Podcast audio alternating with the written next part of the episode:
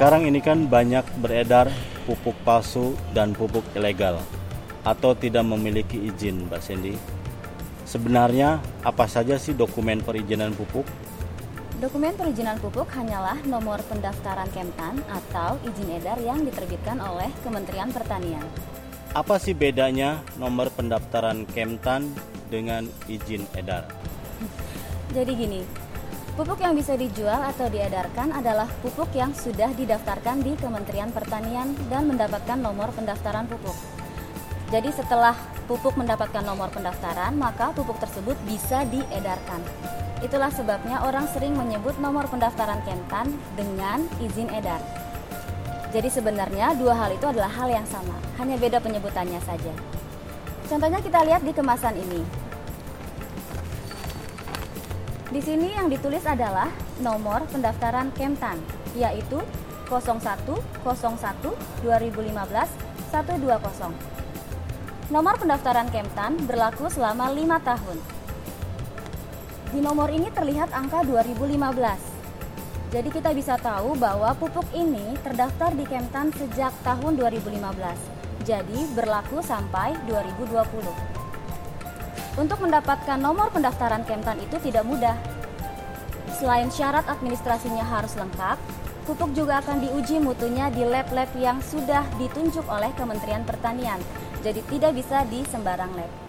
Setelah lolos uji mutu, maka pupuk akan diuji efektivitasnya di lembaga uji yang sudah ditunjuk oleh Kementerian Pertanian untuk diuji apakah pupuk ini efektif untuk meningkatkan hasil panen maupun efektif dalam hal ekonomis.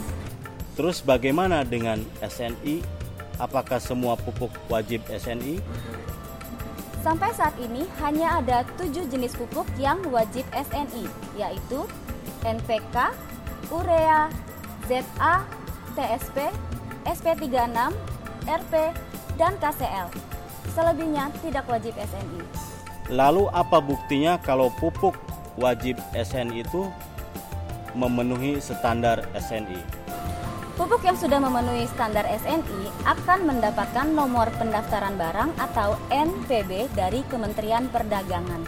Seperti di sini kita bisa lihat ada tertulis NPB yaitu 103 strip 572 strip 170282. Itu artinya pupuk ini sudah memenuhi standar SNI NPK padat. Lalu angka 2803 2012 itu apa Mbak Sandy? Oh, angka 2803.2 2012 ini adalah kode untuk SNI NPK padat. Jadi semacam nomor peraturan. Jadi kalau untuk standar SNI untuk NPK padat diatur di SNI 2803.2 2012. Untuk standar pupuk urea diatur di SNI 2801.2 2010 dan seterusnya. Jadi, untuk pupuk yang wajib SNI harus mencantumkan nomor pendaftaran Kemtan dan NPB di kemasannya, sedangkan untuk pupuk yang tidak wajib SNI hanya perlu mencantumkan nomor pendaftaran Kemtannya saja. Tapi, Selain mencantumkan nomor-nomor perizinannya, di kemasan juga harus mencantumkan beberapa hal lainnya seperti merek, masa edar, kode produksi, nama dan alamat produsen dan importir. Mengenai merek, Kementerian Pertanian hanya akan menerima dan menyetujui merek-merek yang sudah terdaftar di Direktorat Merek dan yang paling penting adalah merek tersebut tidak boleh sama atau hampir sama dengan merek pupuk lain yang sudah terdaftar lebih dulu. Misalnya Mutiara. Merek Mutiara ini sudah didaftarkan oleh PT Merauke Tetap Jaya di Direktorat Merek.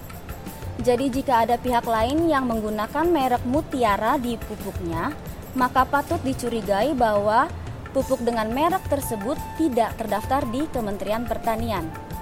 Sudah banyak pihak yang mencoba untuk mendompleng ketenaran dari merek Mutiara. Jadi, jangan sampai tertipu. Selain itu, ada baiknya bila kita membeli pupuk, kita perhatikan dulu nama dan alamat yang tertera di kemasan, apakah itu sudah benar adanya ataukah hanya fiktif belaka. Jangan sampai kita membeli dari sumber yang tidak terpercaya. PT Merauke Tetap Jaya menjamin seluruh pupuknya sudah memiliki perizinan yang dipersyaratkan oleh Kementerian Pertanian, Kementerian Perindustrian, dan Kementerian Perdagangan. Terima kasih Mbak Sandy.